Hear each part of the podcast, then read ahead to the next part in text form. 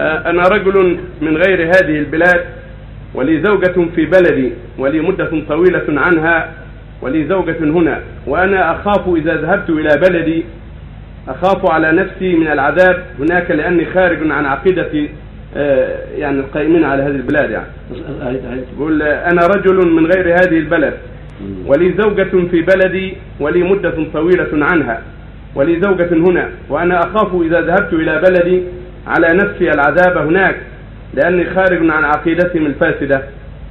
خايف من ولاة الأمور هناك مثلا شيء. نعم.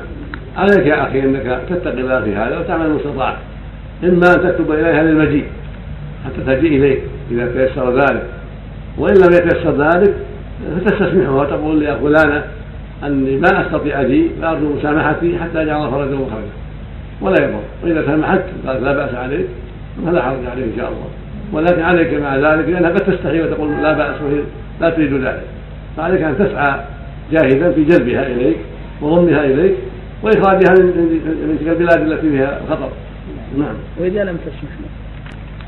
إذا لم تسمح ولم يستطع هذا محل نظر، ينبغي له أن يطلقها أو للحاكم هناك ينظر في الأمر، لكن الغالب أن المرأة إذا رأت زوجها عناية ما تفعل. نعم.